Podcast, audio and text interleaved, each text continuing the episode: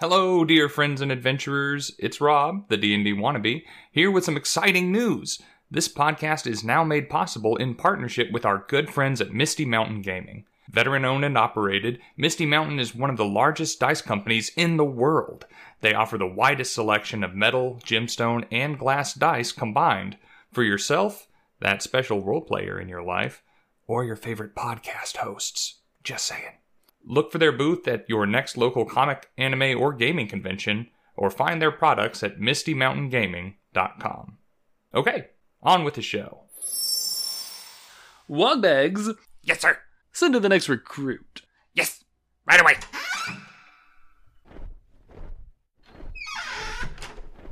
Reporting for assignment.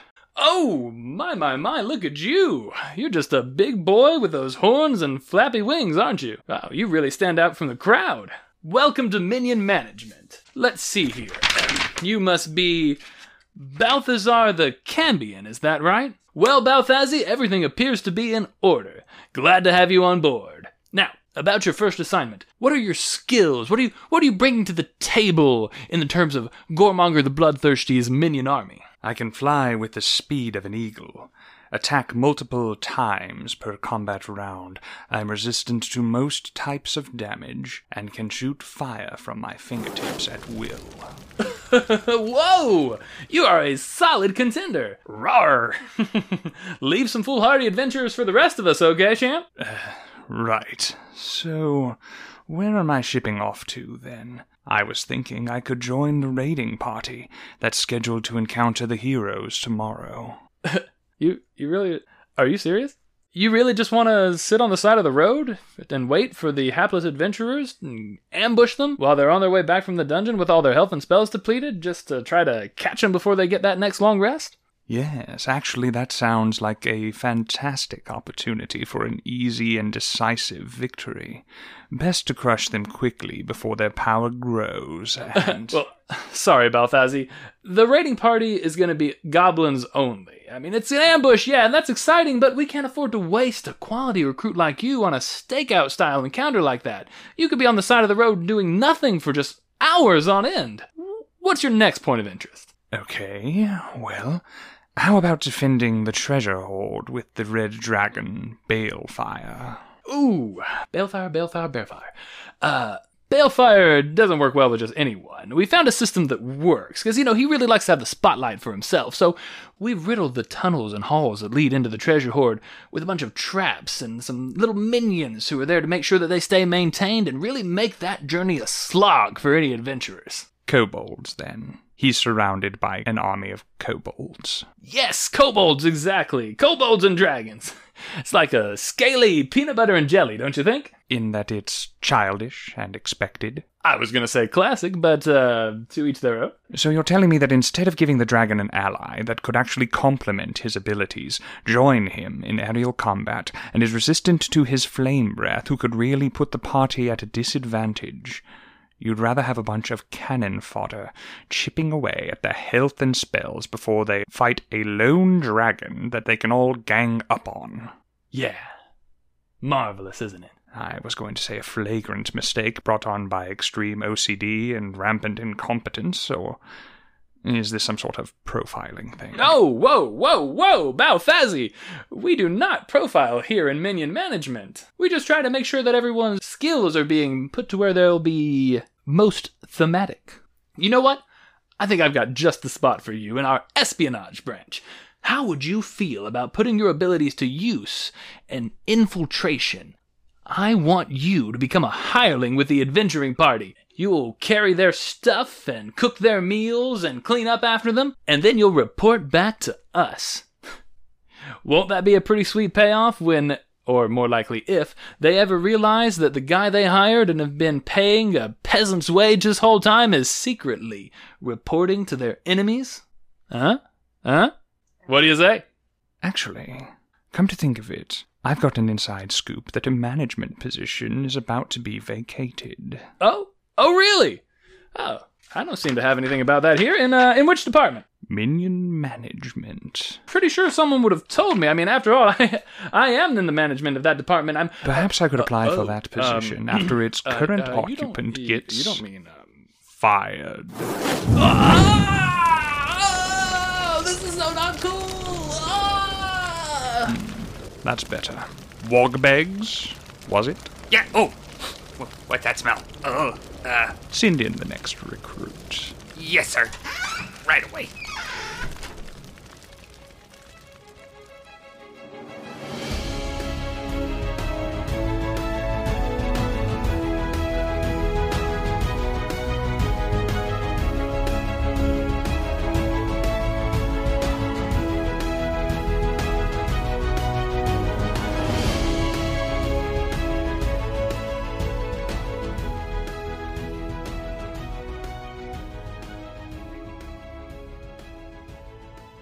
Guess who's back, back again. Rob and Steve, Steve. It's the twins, twins. Guess who's back? It's us. It's Bardic Twinspiration! A new episode. Yeah, that actually worked out better than I thought it was going to. I like all my dungeon mastering works out better than we thought. Improv, that elusive skill. Yes, it's Rob, D&D Wannabe, back again talking about Dungeons & Dragons and trying to improve your experience with the game, here with my brother. Yeah, I'm Steve. I'm D&D Dad of 3. Is the Twitter handle taken? To the interwebs. Thank you once again for joining us. Thank you once again for coming back for yet another episode of listening to two level 1 humans with no class such as ourselves. Yeah, that's it. We're NPCs in somebody else's game.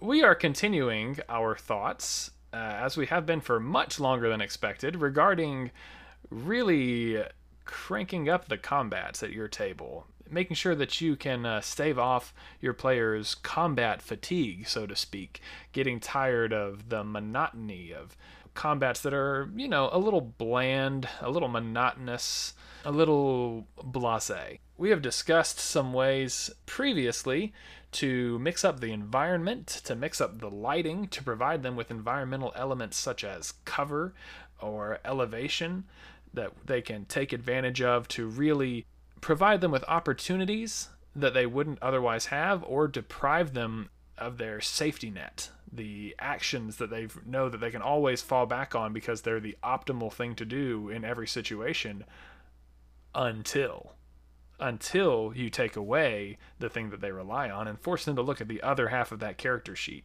But now we're continuing to talk about some things that you as a DM can insert into the combat to further mix things up and make your encounters more dynamic, more unique, and most importantly, more memorable.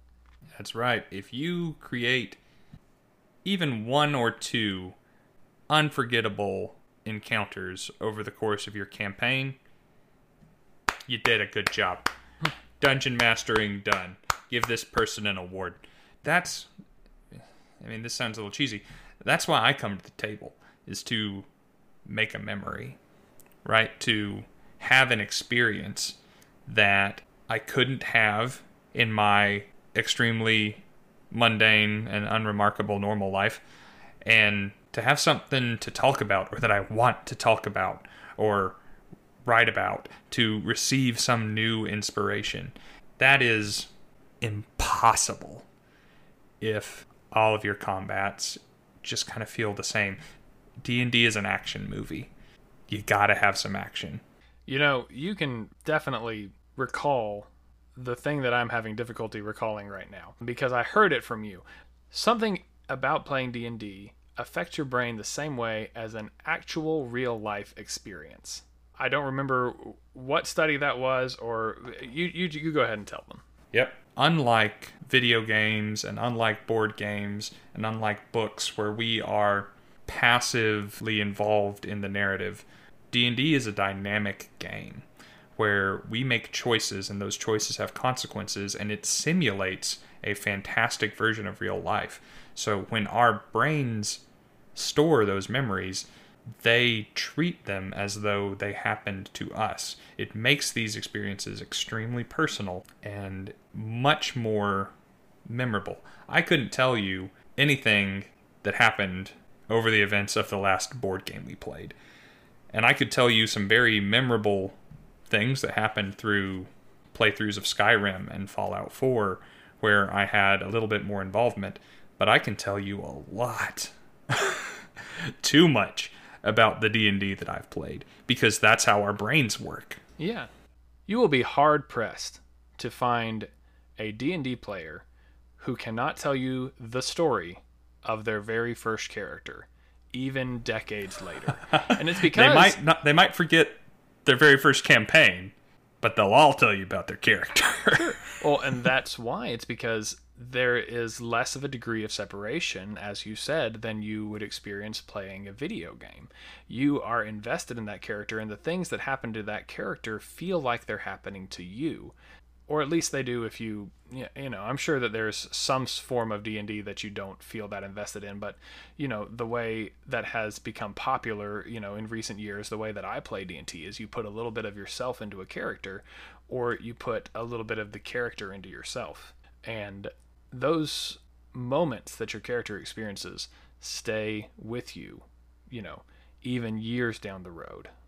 And you don't want that series of memories for your players who have taken this much time and energy and invested it into these characters and into your story to be filled with multiple iterations of extremely similar combat encounters. Mm. Combat takes up a lot of time in any campaign session in which it occurs. It's likely to be the majority of that session.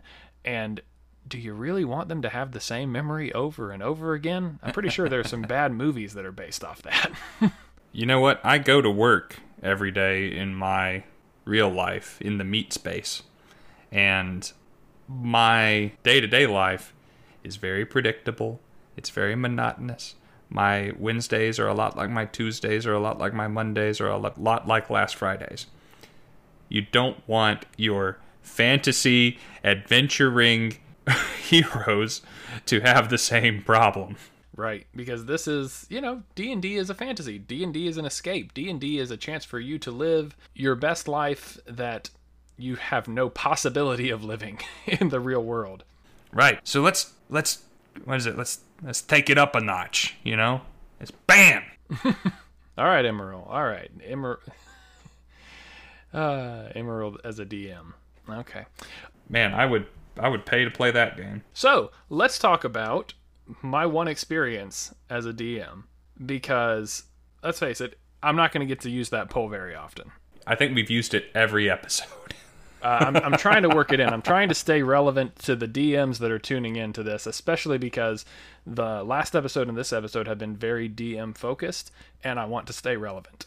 Lost Mines of Phandelver.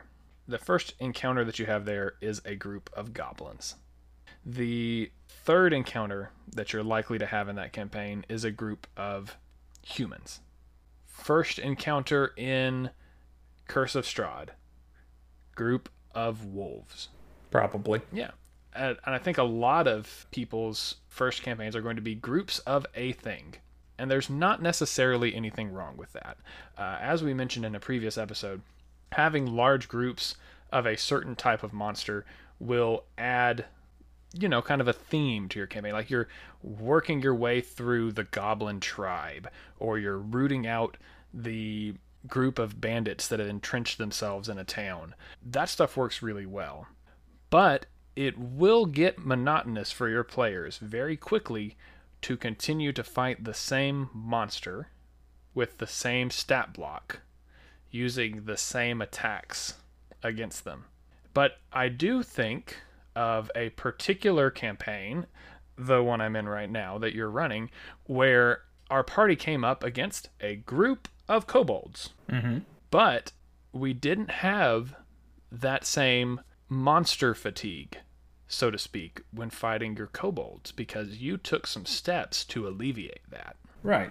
Wizards of the Coast has recognized that the lower levels especially, are kind of designed to have you take on lots of little guys and not a lot of singular big guys. Yep. And it is very not interesting to fight the same exact guy over and over and over and over and over again. So I think I think we're up to somewhere in the realm of 5 or 6 different kinds of kobolds presented either in the Monster Manual or in Volo's Guide to Monsters.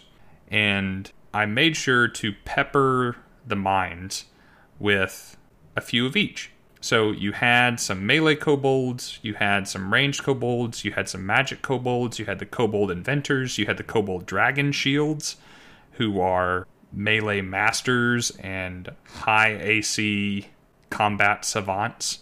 And in any particular encounter that you had as you made your way to their dwelling, you would meet a little band of at least 3 different kinds of kobolds in them. And the different combinations of them made each encounter feel different and made each individual kobold feel unique. Yeah, the first encounter that we came up against had 3 kobolds all wielding slings. The second encounter that we came up against had 3 wielding little spears, a very spurt-esque kobold inventor that ran up and, you know, pelted us with bees. There was a kobold in the back that was slinging spells, and a kobold that suicide bombed us from the back. Yeah. Yeah, so despite the fact that we were fighting a big group of kobolds, it felt entirely different from, you know, encounters in Phandelver, where it was a room full of the same goblin. Goblin with bow and goblin with dagger, yeah, or short sword. I made sure that whenever I had a big group of goblins, I designated these guys are going to start with their bows out, these guys are not, just because I didn't want it to get excessively samey. You know, you'll notice that even if you're using a single stat block, most monsters have more than one type of attack or more than one type of weapon that they are capable of utilizing. Most intelligent monsters, anyway. Start by doing that. Mix up who's wielding what weapons, and then, especially in the cases of those low-level monsters where you have different varieties and different stat blocks, make sure you take advantage of those, because it will really up the tactics required from your players, and at least the variety of attacks and spells that they're being subjected to. Even the monsters that don't have the variety of stat blocks like the kobolds do, it's not difficult to change that. You know, the kobold inventor and the dragon shield and the traditional kobold all have different HP values, all have different AC values, and they all have different weapons. Do that to, I think there's only one type of bugbear presented with the books that we have right now. And they come with a morning star. They don't have shields. They have pretty high dexterity for big brutish monsters. Throw in a couple of bugbears with shields, a couple of bugbears with crossbows. Have a bugbear that looted some half-plate off of somebody that he killed. Have an erudite bugbear sorcerer who picked up a few spells here and there. It doesn't take a lot of effort to swap out a weapon, to change an armor class, or to actually roll for the hit points. Yeah, you know, you give one bugbear plate armor, and suddenly he's unique. You know, your players are going to assume a lot of stuff about this bugbear. They're going to want to know about him. Yeah, is the one that has the plate armor, and, you know, they're going to ask his name. Suddenly it's a contest to see who can kill the one in plate armor, because he's obviously the leader. I have seen some D&D content creators out there recommend that you roll HP for every NPC that the player characters face.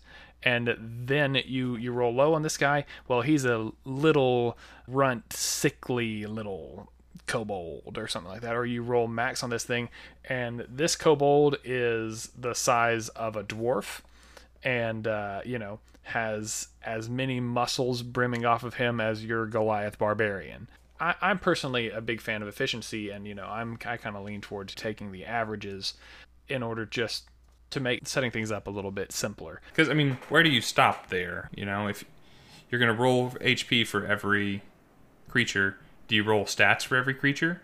Is your beefy kobold also stronger than the other kobolds? Is his constitution different? Well, maybe when you set that up, you say, okay, I have rolled extra hit points for this guy. He's obviously a beefcake. Let's also give him, you know, a +2 to the average damage roll. You've made him a little bit more unique. You're taking away a little bit of the randomness. You're keeping the efficiency. But whenever one of your characters is faced with him, it's going to feel different than when they're facing the guy standing next to him. I can see the attraction, but I'm not that way. I'm not necessarily recommending that course of action, but I am intrigued by it. I am definitely not recommending that course of action. I think there are way better ways to spend your time as a dungeon master. But again, I do see the attraction to it. There's lots of other little ways. I think maybe we should have our own episode about what you can do to a stat block for a monster to make them really stand out as an individual. Because there are things like fairly standard cookie cutter qualities that certain monsters have, like pack tactics that wolves and kobolds have, that can be applied to basically any monster that you have the desire to staple it onto. There is aggressive that orcs have that lets you dash as a bonus action if it's towards an enemy. There's the brute quality that bugbears and some other creatures have, where they get to roll an extra damage dice every time they hit with a melee attack. Lots of little things that you can change to make your individual standout creatures feel a cut above the rest. But for the sake of just sheer variety, mixing up some weapons or armor or hit points or armor class or damage rolls will alleviate that sense of drudgery from repeatedly encountering the same type of enemy. Your players, actually, are going to get a sense of, okay, this enemy type probably has around roughly this many hit points, and it's going to shake them up a little bit. It's going to make them feel really cool when they attack one of these things who had, less and killed it in one hit. Or it'll really make them question life when they, crit and max out their damage against one of these guys, and it's still coming back for the next round. And this next one will seem obvious. Won't it, though? If you're a dungeon master that's not already doing this, come into the Discord and talk to me about how your campaigns are going. But making sure that you mix up the type of monster, not just changing up what the same type of monster is or can do or looks like, but making sure that there is variety in the type that you are facing. When you throw some goblins in, adding a few wargs, or some hobgoblins, or some bugbears, is very important towards making sure that your players don't get worn out on facing the same kind of thing over and over again. Oh yeah. What would that combat in the Mines of Moria in the Fellowship of the Ring have been if it had been all goblins and that cave troll had never showed up? Mm-hmm. Like, that made that fight scene in both movies, books, whatever. And then you take care of the cave troll, you go out and you have swarms of goblins, and then you drop in a Balrog. Right. And, not only, to your point, are we having different monsters in different encounters, right? Because first we encounter the ring wraiths, then from the ring wraiths to the Watcher in the Water, to the orcs, to the cave troll, to the Balrog, and then on from there, facing different types of monsters in subsequent encounters, but mixing up the types of creatures involved in a single combat. Like you said, adding a cave troll to an orc fight made a world of difference. When the Easterlings are marching up to Minas Tirith. Is it Easterlings right. Minas Tirith? Yep. Yeah, Pelennor Fields. That fight had so many things going on. It had humans, it had orcs, it had Easterlings, it had Oliphants, eventually swarms of ghost armies wound up showing up. You had riders on horseback, you had foot soldiers, you had siege engines. Man, that was an interesting fight, because every time you turned your head, you had at least 3 different kinds of creature on screen. Yeah. And no one expected the Spanish Inquisition. Yeah, no one expected the Spanish Inquisition. No one, like, if you think in terms of D&D, you're having an expected encounter with goblins, and then a devil shows up. If you think about Pelennor Fields, you're having an expected encounter with orcs, and then the undead Nazgul show up, or then freaking Oliphants with siege towers affixed to their backs, bristling with archers. Mixing that up really adds to that, I can't think of a better word, I keep bringing it up, that dynamic element to your combat. Yeah, let's just say, and there's some very obvious pairings. I feel like you ought to put certain monster stat blocks next to other monster stat blocks, just because you're gonna find them, right? Ghouls and ghasts and wights, for example. Goblins and hobgoblins. I mean, you know, it's all throughout the Phandelver module. Goblins and bugbears and hobgoblins. They are all goblinoid creatures. They go together. Yeah, all goblinoids. There's a lot of fantasy culture around goblins and wargs having a relationship, and how where you find one, you're likely to find another. Where you find cultists to fiendish entities, you're likely to find imps, you know, maybe a cambion. Where you find dragons, you are likely to find kobolds. Mm-hmm. And where you find drow, you're going to find driders and dragoloths. Sure, and they do the same thing in like the Elder Scrolls series. Where you find a Daedric cultist, they're gonna summon a clan fear. Mm-hmm. Where you find a mage, they're gonna summon a fire elemental. You know, where you find mammoths, there are giants protecting them. Where you find the falmer, you're gonna find those little chitinous insect things that are just so awful, and I hated them. Terrible. So there are going to be associations between, you know, like one race or one creature and another. And I personally, you know, if I was to design a campaign yesterday before we started talking about this, I probably would have very much fallen into the comfort zone of making my campaign arcs very thematic by having you deal with a particular type of enemy. Like, okay, in this town, we're going to fight werewolves. Mm-hmm. We're going to fight a lot of werewolves. But mix up the type of were creature. Add in some other gothic horror creatures. You know, spice it up a little bit. Make it to where you're engaging your melee characters and you're engaging your ranged characters. Make it to where you're not just having a bunch of people rolling to hit, but you're challenging the saving throws of that paladin in plate armor while also harrying the spellcasters on the back line. And you can do it from a mechanicals perspective like that. You can mix it up based on flavor, but once again, hitting the same kind of creature over and over again is just going to, and getting hit by them gets kind of monotonous. Also, I think it's interesting to play with the idea of going against type.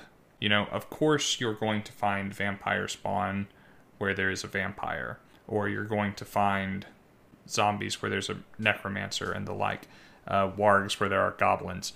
But pairing monsters that have not traditionally been seen together can add a very new dynamic, not just to the encounter, but to your story.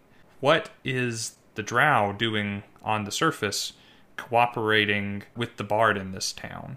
What is a illithid doing cooperating with a rakshasa? What have they got going on together? Things like that will surprise and delight or intimidate your players and start them asking questions. And you don't even have to have the answers right away. It can just be a fun and interesting thing, but it'll be a great exercise trying to narratively justify some odd monster pairings. You know, that's probably a really good idea for your players who have, you know, been in a few campaigns and kind of know what to expect out of a Rakshasa. They know the backwards pawed tiger demons, or devil demons, MO. They're fiend. Technically, they don't fit into either. Yeah, there's a whole group of fiends that aren't demons or devils. Weird. So the new player at your table might be like, okay, tiger person and octopus face, they're working together, okay.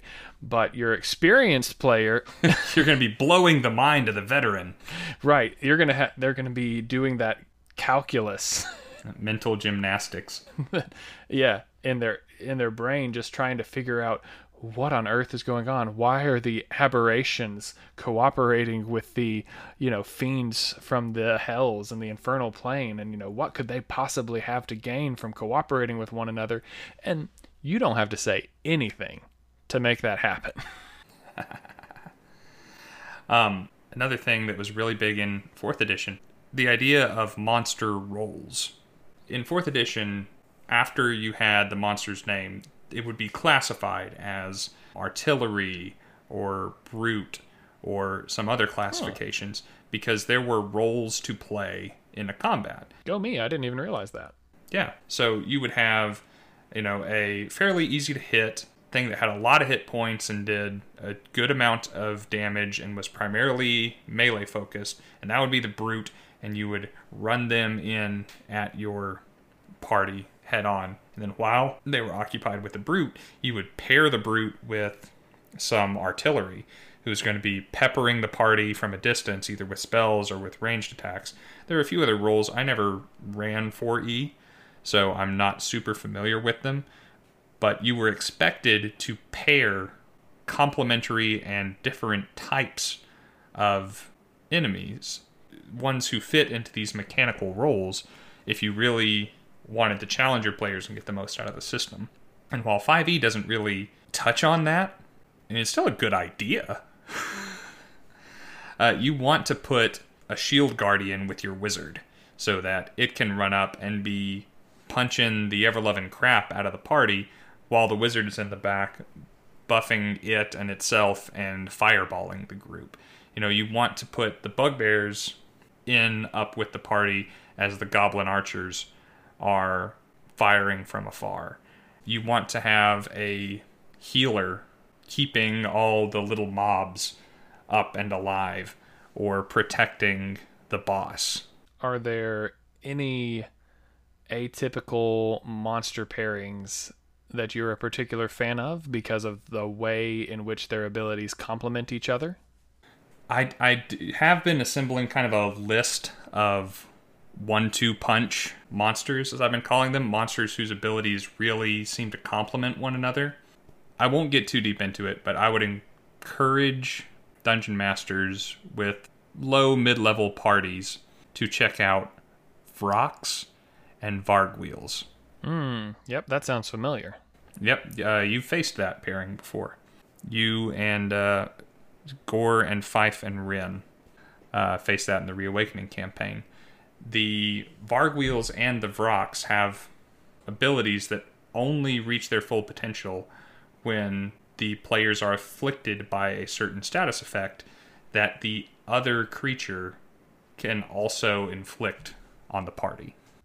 Yeah, that was a very trying encounter, and we did lose a player character to that, however temporarily. Well, you got one cursed anyway. Yeah. I've been playing this game for 7 years, and I've been playing a lot over those 7 years, and I have not fought everything in the book, and I know you haven't. I have not. So some encounters are memorable with no other effort put in, and I hope you put in more effort, but all you have to do sometimes to make an encounter memorable is to put a memorable adversary in front of them.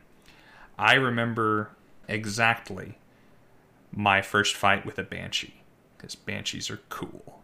I remember my first fight with a beholder, because beholders are cool. I remember my first fight with a dragon, because dragons are cool. And I haven't fought everything. I look forward to one day facing a Bodak or a Starspawn, because there are some cool monsters in D&D, and I have flipped through the Monster Manual, and I have seen that these things are out there, and I want to face them. I want to kill those suckers. And just putting something exciting in front of me will get me excited. Can't wait till I run a campaign for you where your level 1 party comes face to face with a Tarrasque. Ah, the memories it will make. I haven't fought a Tarrasque! I've fought a thing called a Tarrasque. I don't think it was statted like a Tarrasque. So, making sure that you have variety not just in your environments, but in your monsters is going to be very important. But there are a few more things that we can do to the environment as well. We've talked about... I'm not going to rehash all of it again. We've talked about a lot of different things that you can do with the terrain, but it doesn't have to stop there. Hey there, friends. Editing Rob here, coming at you from the future, which, since this is a recorded podcast, is still the past. Don't don't think too hard about it. Anyway, Steve and I make these podcasts with kind of a stream of consciousness, unscripted, conversational vibe, and sometimes we get a little bit carried away. In a moment, we're about to start talking about lair actions, a mechanic that some monsters have in the Monster Manual and future publications published by Wizards of the Coast to make significant monsters more special and to give them more actions. We begin without really any ceremony or segue, talking about using that lair action mechanic of having environmental hazards that take effect on Initiative 20 every round of combat, and how we think they ought to be used as a dispassionate environmental hazard or interesting new mechanic in the combat, even though we continue to use the phrase lair actions to refer to this. We recognize that they are a separate and distinct mechanic that we really like and think could be utilized more and in a variety of ways and scenarios to jazz up combats in your game. Just wanted to explain ourselves before we get going too far into this. Steve and I have a policy that we would prefer not to do too many pickups or to rehearse these podcasts or script them in any way. So occasionally little things like this come up. We appreciate your understanding and tolerating of these interludes. Okay, back to the show. Right, I was talking about fighting some of these memorable monsters, right? Like the Beholder or an Aboleth or dragons. Some creatures are just so dang powerful that the places they inhabit, the land that they frequent, is affected by them, or infected by them, if you will, and in itself becomes altered and interesting or dangerous. So when you are in a fight with one of these creatures where it lives, it has kind of a home field advantage in lair actions. Once again, my primary exposure to these is from Critical Role, where Mercer has used them in pretty much all of his keystone battles throughout campaigns 1 and 2. Thordak had them. Vokodo had them. Final boss in campaign 2 had lair actions out the butt. There you go. Yeah, so many of them. And it's just a way for you to balance out, you know, the action economy in favor of your boss, because these are reserved typically for boss encounters, to give them, you know, a way to affect multiple characters at the same time. Like in the end of campaign 2, everyone had to make a saving throw when they were in that final boss battle, or else the bad stuff would happen. When they were fighting Vokodo, everyone just took automatic, incrementally increasing fire damage at the start of every round. When they were fighting Thordak, he had environmental effects that he could trigger to damage people in certain areas. And those make boss battles extremely memorable and extremely distinct, because they're curated specifically for that battlefield, that type of monster, or, you know, that character specifically. And before we go too much further, we should probably talk about what lair actions are, just in case it hasn't come up for you as a player or if you haven't utilized them yet as a DM. Lair actions are things that happen to your players on behalf of your, as you said, normally it's reserved for boss monsters, on behalf of your boss, that requires no action or effort on their part. On initiative count 20, every round in initiative, something happens, usually it's your choice from a short list of options, that affects areas or creatures in an area around that boss creature. Normally they have lower DCs than the boss is capable of in their own right, and normally they have lower damage thresholds or less inhibiting status effects that they impose, less inhibiting conditions than the boss monster is capable of. It is an extra element that the party has to contend with and take into account that definitely wasn't in the last encounter, and it's definitely not going to be in the one that follows. Right. And because this action, this effect, is not predicated upon a action economy expense on the part of the boss, it also means that there is typically not a way for the players to prevent it. So you can send the monk in and stun the big bad evil guy. Doesn't matter, the lair action is still going to take effect. And, you know, it can be any variety of effects, from dealing damage to forcing them to save against a status effect to healing the big bad evil guy or removing a status effect from him. There's just no end to the versatility that you can use by adding in a lair action. You have personally faced lair actions not that long ago, either in our campaign. I think we alluded to it, or the Subayan fight before. Yes. Where you guys faced off against a deranged and twisted fey creature with an obsession with collecting a family for herself. Yeah, it was effectively a blood witch who used a lair action every turn to grapple and ensnare the party by calling up little creatures from the floor to wrap around their legs and, you know, facsimilate an entanglement upon them. We all got to make some saving throws to see whether or not the little grasping hands were able to latch onto us. But every round we had to figure out who was going to get grabbed at and who was going to get stuck. And that's kind of an important element of lair actions, is they're dispassionate, is they are typically random elements.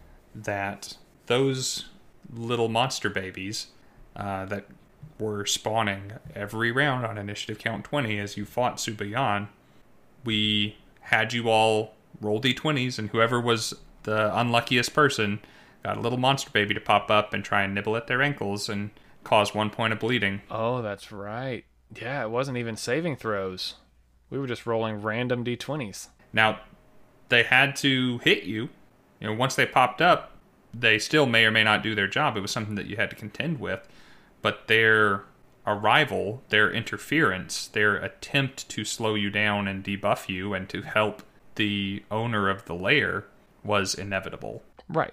It was going to happen, and there was nothing you could do aside from taking out the boss to stop it. Because this was not a conscious effort on the part of Subayan to say, this turn, we're going to trap Otto.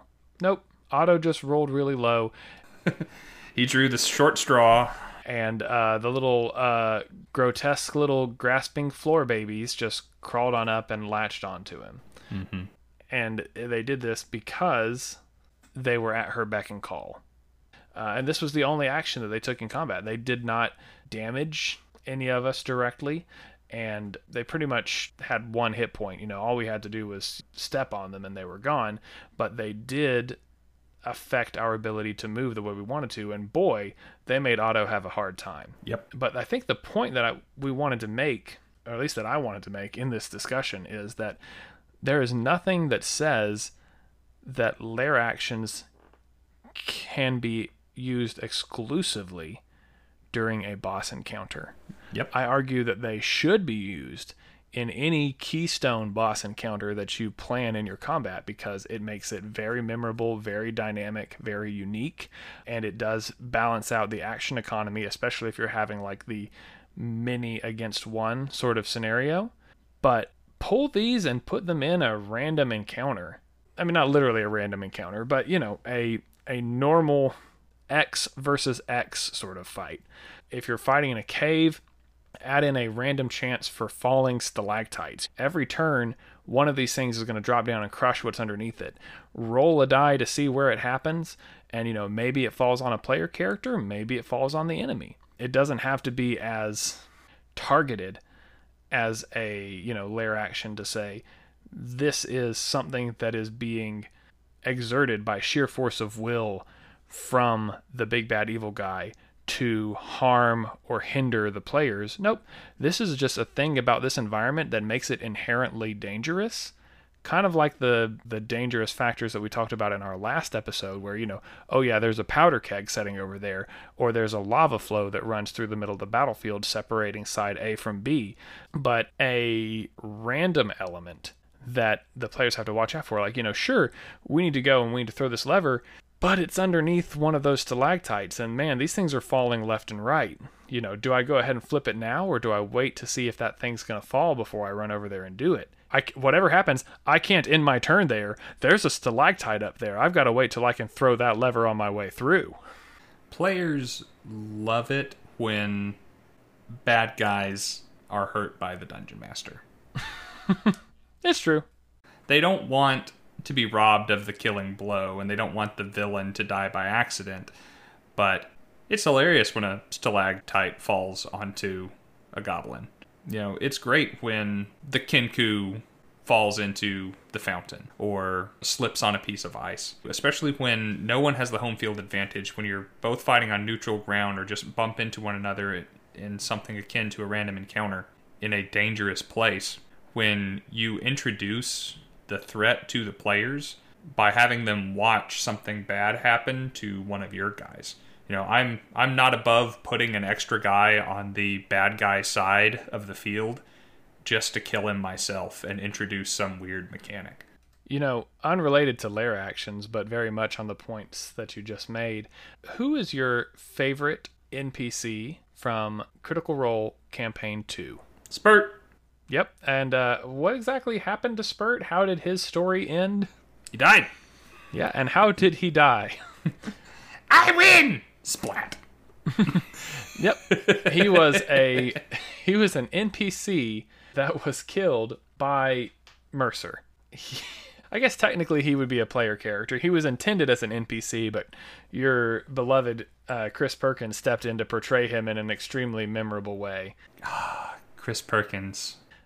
He was one of my favorite NPCs in that campaign as well, even though he was only there for about 20 minutes. I love Chris Perkins. But, you know, he came, he lived, he was hilarious, he died, it was more hilarious. Mm-hmm. But that's just to say, you know, yes, players like watching bad guys hurt each other in comical ways. And what is more comical than bad guys getting crushed under stalactites or getting shot dozens of feet in the air by a geyser suddenly erupting right underneath them? One of the best examples that I can think of having a lair action, so to speak, in a normal combat encounter is in The Princess Bride. The Dread Pirate Roberts leads Princess Buttercup into the Fire Swamp, which is infamous for several dangers, not the least of which is its namesake, the bursts of flame that erupt from the ground at random intervals and random places. Once again, something very easily simulated with a die roll. Whoever happens to be unlucky enough to stand on a hidden location known only to the DM, when that number is rolled, will be assaulted with a bout of fire damage. This is something that can be used to the player's advantage, should it last long enough to roll an enemy into it, as the Dread Pirate Roberts did in that encounter. It could be something that could be advantageous to the players, it could be something that could be disadvantageous to them, or it could be purely random at the discretion of the DM. If I was to implement something like this, it might linger for a round or so, or again, as in the movie, you might get a clue as to where it's going to pop up the next round, so that you have one chance to evade the incoming damage or try to make sure that your enemies wind up there. So we promised towards the end of the last episode that we were going to crank everything up to 11. All of the elements that we have discussed up to this point, the interesting and oft-forgotten mechanics like lighting, cover, and difficult terrain, and elements of the terrain like elevation and environmental hazards, or even obstacles or hurdles that they have to face. Perhaps a problem that is auxiliary to the actual combat that needs to be addressed before all is said and done. Perhaps a ticking clock, a variety of enemy types and functions, and hazards innate to the venue, like lair actions. All of this coming together into a single, hyper-dramatic, memorable encounter. Taking all that you have learned across the campaign and your experience as a dungeon master to give your players the final battle of your campaign. Yep. This is where you pull out the stops, where you dust off all the tricks and put all of these elements together. That's right. Nowhere is this more important than in the final battle, because the last thing that you want to do... literally the last thing you want to do. In the culmination of your campaign and the big reveal of your villain's machinations that they have been seeding and cultivating and bringing to fruition throughout the course of however many months or years you've been playing in this campaign... The last thing you want to do is have that outshone by the duel with a Sahuagin prince in the water at level 7. You want to take everything that you have learned throughout all of these campaigns and throughout all of these episodes of Bardic Twinspiration and put them to use in the final battle. When you are preparing for a big boss fight, the final battle of the campaign, when you have finally cornered the big bad evil guy, or when he has finally tracked you down, whichever the case may be, bringing together as many of these elements as you can, not to pollute it, not to overdo it, but taking each of these tools off your shelf and saying, how can you help me? How could I use you? And should I? Will give you the kind of experience, the send-off to your campaign that you are looking for. Because the fight shouldn't be easy. It should be, you keep using the word dynamic, but it's a good word. Make it dynamic and interesting and exciting. You know, fill it with cover. Fill it with chandeliers to drop on people or to swing up to an elevated position.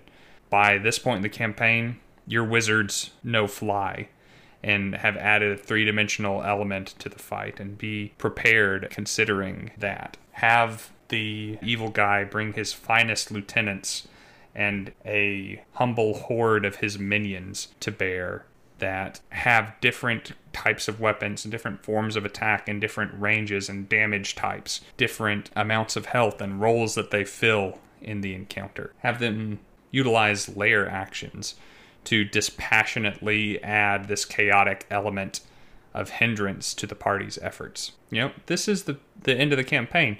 Your players' characters are of a high enough level, they can take it. Probably. You know, pull out the stops, let it go, let it rip. Good thoughts, good thoughts.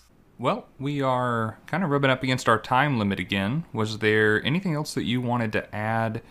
Any final thoughts pertaining to the final battle of your campaign, creating hopefully the most dramatic and memorable encounter thus far?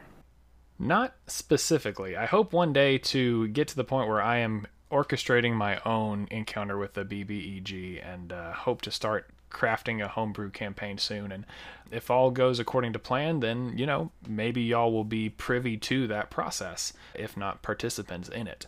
But in the meantime, I just want to make sure that I take the time to thank all of you for sitting through our treatise, as it has become, on improving combats at your table, and hope that you have really been able to benefit in at least one small way, if not multiple ways, and hopefully gain some inspiration to take back to your group. And let's say that someone wanted to hear some more of your thoughts on this and other matters. Where would they go to find the content that you have created? I have articles up on Misty Mountain Gaming's Dungeon feed, and if the kind of thoughts and opinions that you hear on this podcast resonate with you and you're eager to hear more, I'm also on the Twitterverse. You can reach me at dndwannabe, or both of us at btwinspiration. And if you have any questions about anything that we've covered in this episode, you need some clarification, or just want us to expound upon any of these points, or, you know, even contribute some of your own ideas, we would love to discuss those with you. We have a Discord link in the description where you can interface with us directly, as well as the rest of the community that we are cultivating there. We would be very excited to have you stop by and contribute. And thus ends our contribution to making memorable combats. As Steve said, we hope you were entertained and hopefully informed, or potentially even educated. Who knows what we're talking about next time? Guess you'll just have to tune in and find out. Until then, I'm Rob. And I'm Steven. And we really appreciate you stopping by. See you in the next episode. See you next time. The outro music you're listening to right now is called Mega Epic, and the intro music is called Super Epic. Both were composed by the wonderfully talented Alexander Nakarada and utilized under a Creative Commons license. You can find more of his music at serpentsoundstudios.com. If you enjoyed our content, please consider leaving us a 5-star rating and review on your listening app of choice. To keep up with us on social media, look us up on facebook.com/Bardic Twinspiration and on Twitter @BTwinspiration. Want to interact with us directly? Come join our Discord. After all, who are we if not people who are willing to roll the dice on making some new friends? Links in the description. Come check it out.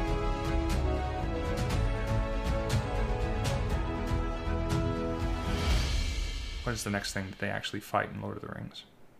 Is it the orcs? It was the Watcher. Yeah. No. Let's see.